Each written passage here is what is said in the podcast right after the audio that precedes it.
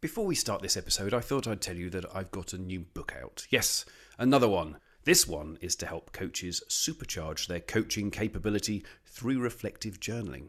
Coaching Journal, a guide and journal, walks you through the process by, well, providing you with a guide and some structured reflective models. So pop over to Amazon and get this quick, practical, and insightful book today to start your journey towards a more successful professional practice. What would you put in your backpack if you had a new coaching engagement but could only take a limited number of items? Each episode, the Coach's Backpack looks at the multifaceted world of coaching and asks a new guest to tell us what they would take with them and why. Hi, I'm David Lowe, and this week we're taking a peek inside the backpack of John Perry, therapeutic coach. Welcome, John. Thank you. Good to be here. Thanks for the opportunity. Well, first off, and this is often the biggest challenge for some, is how would you describe yourself in under 20 words? Thank you. So, uh, yeah, therapeutic coach, I think, covers it pretty well uh, in that it, it covers the fact that I started life as a teacher, then a counselor, then a coach, and I kind of integrate those three aspects. So, I work very often at the kind of intersection of coaching and counseling, but also as a teacher, um, I use quite a bit of psychoeducation as well in my work. So, that I think therapeutic coach pretty much captures it. Brilliant. Two words is definitely the fewest words we've had of any description. so you've got the you've got the award. Well, look, here's the challenge. You've been asked to coach a new client, but you're limited to what you can take with you. So don't worry, you've got your essentials, you've got your your clothes and your toothbrush, but in addition, you can take one book, one tool, technique, concept, method, approach, whatever you want to call it, another item of your choice, plus a person from the past or the present to accompany you. So what would you take with you and why? And you can go in any order you wish. Thank you. So I think I'll try and address them in that order. So the book is The Marriage of Sense and Soul by Ken Wilber. And it, it, for me, it's, it's been a hugely influential book. And the basic idea is there's a subtitle of Integrating Science and Religion, which probably helps explain Wilber's position. And essentially, Wilber presents this notion that we can think of reality as a tapestry of interwoven levels from, from matter to body, to mind, to soul, to spirit. And each higher level contains the essential elements of lower levels and it adds further to it. So if we think of in terms of matter, uh, matter is uh, the fact that stuff exists. So bricks exist, my Reiki conservatory roof exists, the economy exists, housing exists. Then we move up to, the body.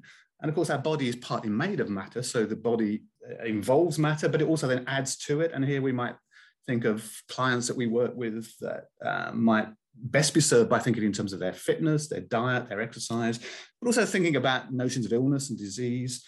And perhaps we can locate some mental health challenges here, particularly chemical addictions, and also just acknowledge the reality, the bodily reality of neurodiversity, for example. And then we move from body up to mind. And mind, of course, also subsumes the body because it's contained within the body but where you start entering the realm of psychology and philosophy and thinking about how the mind is used.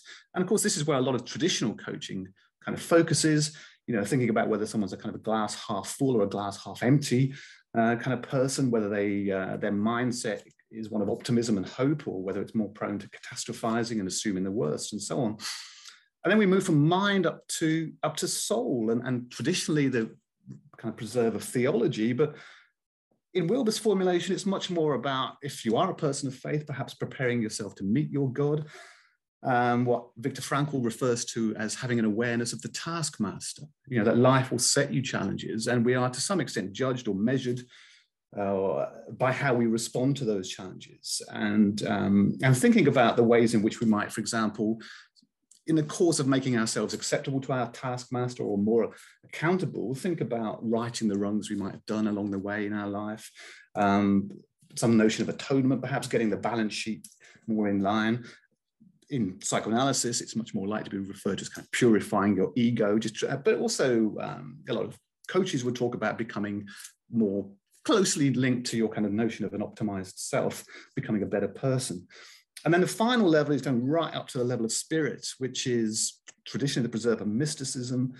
And here the focus is on actually transcending your individual ego by recognizing that ultimately our consciousness returns to the universe where it came from. And if you like, one of the ways that I like to make sense of this is a metaphor that says, you know, if you've got water in a pipette, then the goal of working at the soul level is purifying the water. So actually distilling it, becoming the best water it can be, the purest water it can be. But when we're working at the level of spirit, it's acknowledging that when we our life ends, we kind of that pipette of water goes back into the ocean where it came from, and it joins something much more magnificent and much more uh, significant. And it's really about connecting up to the fact that as well as thinking about being the best person we can be, we also need to recognize that we are a part of something much more, much more significant than that. And thinking about ways that we might actually help clients connect with that sense as well. So things like I've spoken about before, like awe walks, you know, walking with a sense of awe and wonder uh, at the incredible universe that we're a part of, as well as getting involved in environmental issues and so on. So it's not just about working at the level of improving myself, but it's recognizing my connection to something much more significant. Wow. Okay. That's a, a mind blowing concept for, for many, I'm sure, including me. And so, how, I mean, how do you how do you drop this into sessions with clients? That's a good question because I kind of link that then to the question of what tool would I use if I could just take one tool. And the tool would be to help clients to locate their challenges, their issues, their presenting problems at the correct level.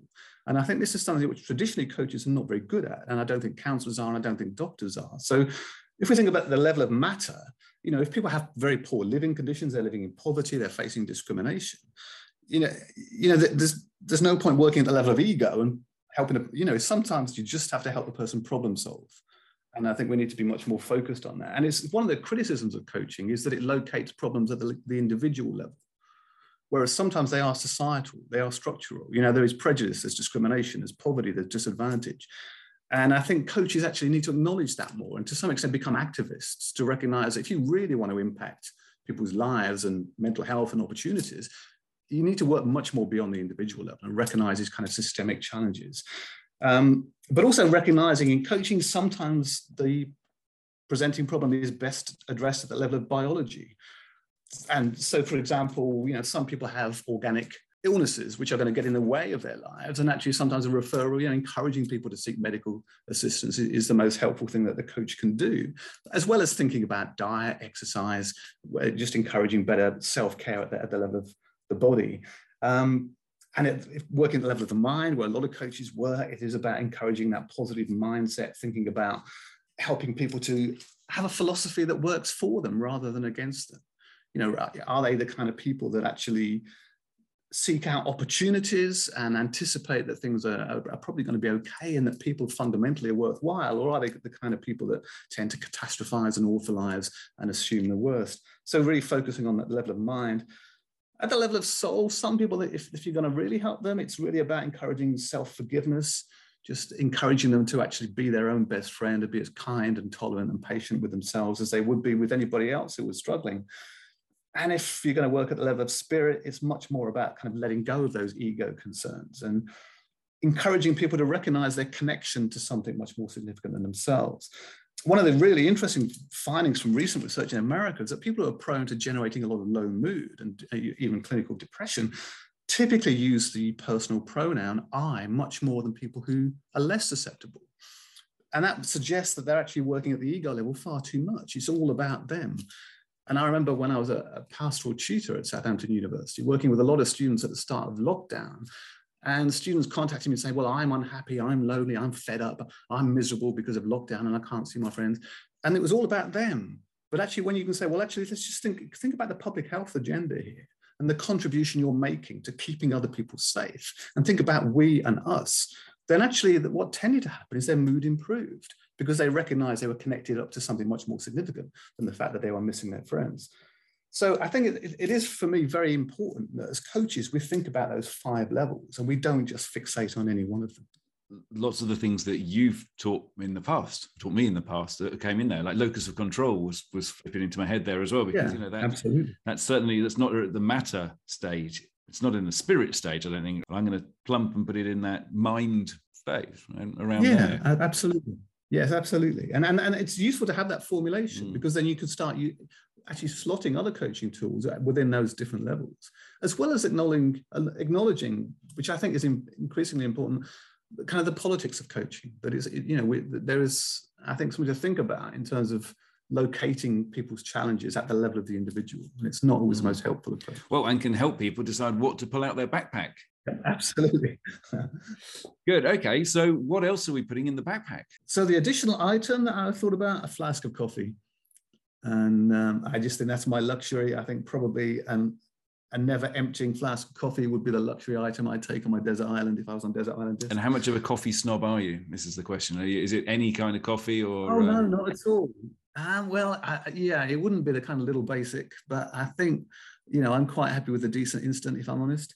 I don't know if you know, but some years ago I had a heart problem and I gave up caffeine completely, and I really missed it. And then when that my heart was fixed, I was able to go back to it. I really started enjoying it again. So um, it's not something I drink throughout the day, but I start the day with coffee, and yeah, I, it's one of my uh, one of my guilty pleasures. All right, I I'm also gone the decaf way. It was it was too much. Uh, and you can get some decent, get some decent decaf now. There is hope for people out there who don't drink caffeine. Well, it's interesting. I, I, I do suspect a large part of the buzz it gives people is placebo anyway. Because when I had my heart problem, I also had to give up alcohol, which was, wasn't a big struggle. But I started occasionally having alcohol-free beer and finding it was making me feel tipsy because I just think that was the association I had with the taste of beer. So. And maybe the driving also got worse as you had. yes okay, cool. Well, there's this. Yeah, you can have a never-ending flask of coffee. So I believe you've just got the one choice left of who who is coming with you, and they don't have to fit in the backpack, by the way. no, well, I did think about it, and actually, I, I would take my dad. Um, so um, sadly, I lost my dad just before lockdown, um, but kind of lost him before that because he, he, spent the last few of his few years of his life uh, very much in the grip of dementia, and I don't think he ever really understood what I did.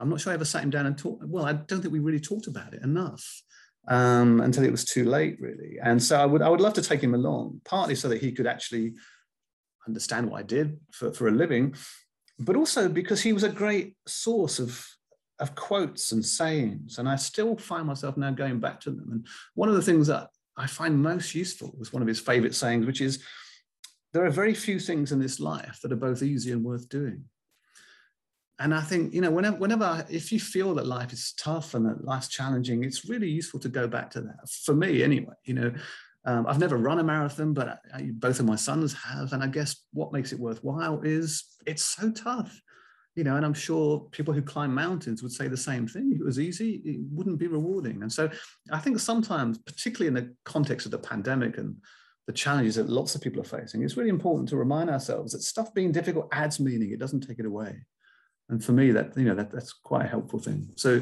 dad was a great source of these and I, if i didn't know what to say then i would look to him and and he'd have an idea. Yeah.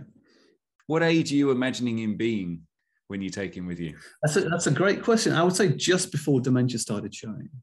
So i think you know he, he accumulated a lot of wisdom and then just bit by bit it dropped away. And just at the point before that kicked in that would be where I, would really like to have understood a bit more about what I do, but also have just teased out a few more of those sayings as well. Mm. I think the uh, the time that I would not take my dad was when he had a really dodgy moustache. That would be the one time. Any time apart from that time in the eighties. Brilliant. Well, look, your backpack is now packed. Now, sometimes we get help packing our backpack. Maybe one of your sons had helped you pack this backpack, and things sneak in there that we don't want in there. So, if there was one thing you'd want to make sure is not in that backpack, what would it be? Yeah, again, it's quite an abstract thing. I hope that's okay. And I, the best thing I can come up with was assumptions. Um, one of the concepts I find really helpful is a concept from Buddhism of about the beginner's mind, about actually approaching each new situation as if it was the first time you'd approach that situation and it's such a tough thing to do but i think if the, to the extent that i can leave assumptions out my backpack i'll do a better job. And it kind of fits with my notion that we actually always look at the world through lenses. You know we, we become uh, unaware that we're wearing them. In, in a very simple way that if i look out of the window i can see what i think is a tree. And it's obvious to me it's a tree because i look at it through western lenses. But if i had been raised in a culture that didn't distinguish bark covered plants from other plants i'd look out and see a plant for me, it's obviously a tree, but it isn't. It just is what it is. And I see it as a tree because these are the lenses I wear. And I think we can bring these assumptions into the coaching relationship completely unawarely and make all sorts of judgments and decisions based on that. And I think to the extent that we can leave those behind is the extent that we become better coaches, really. Right, so the awareness of an interpretivist mindset. Yeah, and also just recognizing that our values, you know, both serve us and getting and and become stumbling blocks. I mean, I, I had a case recently. I was coaching someone. You're probably aware that the exercise I do around the life script and thinking about your life as an autobiography and think about the final chapter as a final chapter that you really want to arrive at, and then you can then make the decisions and the choices that head you towards that final chapter that you want to arrive at rather than the one you're currently heading to if that's not one that you'd like to arrive at the guy that I was working with said, Well, you know, I've thought about this a lot, this exercise, the final chapter I want to arrive at. And there's no final chapter I want to arrive at in which I stay married to my wife. And this was a guy with a wife and three young children. And I'm thinking, hang on a minute. You know, I don't want to break up your family. This is, but of course, these are my values, which are that families matter and that families are the center of everything. And so sometimes, you know, we just need to be mindful of the fact that you know, we don't have that beginner's mind, and we just need to be mindful of not imposing our values on other people. It's tough to achieve, mm. but it's I think it's a goal. Yeah. Mm. Wow. Okay. Well, I've got one final question for you, which is mm. where do you hope you are or are not going on this fictional gig? Yeah, so again, I gave this a bit of thought, and I my ideal will be 10 Downing Street. I want to go and work with Boris. And it's not because I think he's inherently a bad person, but I think he's clearly floundering and he needs all the help he can get. And I think really he is someone who would really gain from some reflection around the difference between sort of I thinking, you know, thinking about himself and thinking in terms of we and us. You know, I talked about that, that research. It shows that people who are mentally healthy and resilient tend to talk about we and us much more than about I. And I think you know he's so wedded to his tribe, or this is how it seems to me, of kind of ex-public school tourists that he will do anything that's in their interests, and kind of feels that somehow that's you know that's his his biggest loyalty is owed to that tribe. You know, if you think of just the way that he's supported Owen Paterson, mean, actually, that really wasn't very justified. And his proposed changes to the care system, which are going to allow very wealthy people to hold on to their estates, whereas much less privileged people are going to lose everything.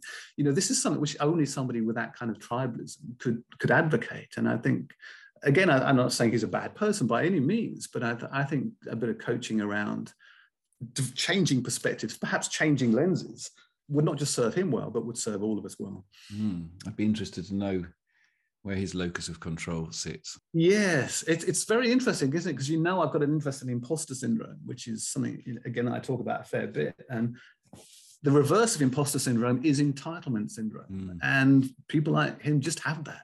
They have this kind of assumption that they have, they were born to lead, they have a right to lead, a right to make decisions based on very often their own personal self-interest and all of those kind of reservations that people with imposter syndrome have, he just doesn't seem to have. And mm. ironically, he could do with one or two of them. well, we can do a quick interview for this, uh, John, uh, based on the what came out this week. Uh, I know this is a few weeks going to be before the podcast episode goes out, but um, have you ever been to Peppa Pig World? Surely that's the question, right? no, but I might well do now that I've got a granddaughter. So that's probably, and it's not far from where I live. So that's yeah, that's uh, that's a very distinct possibility. well, look, this has been brilliant talking to you. I've thoroughly enjoyed it. If people would like to know more about John Perry, where can they go? Well, I am on LinkedIn, so by all means, you can um, find me on LinkedIn.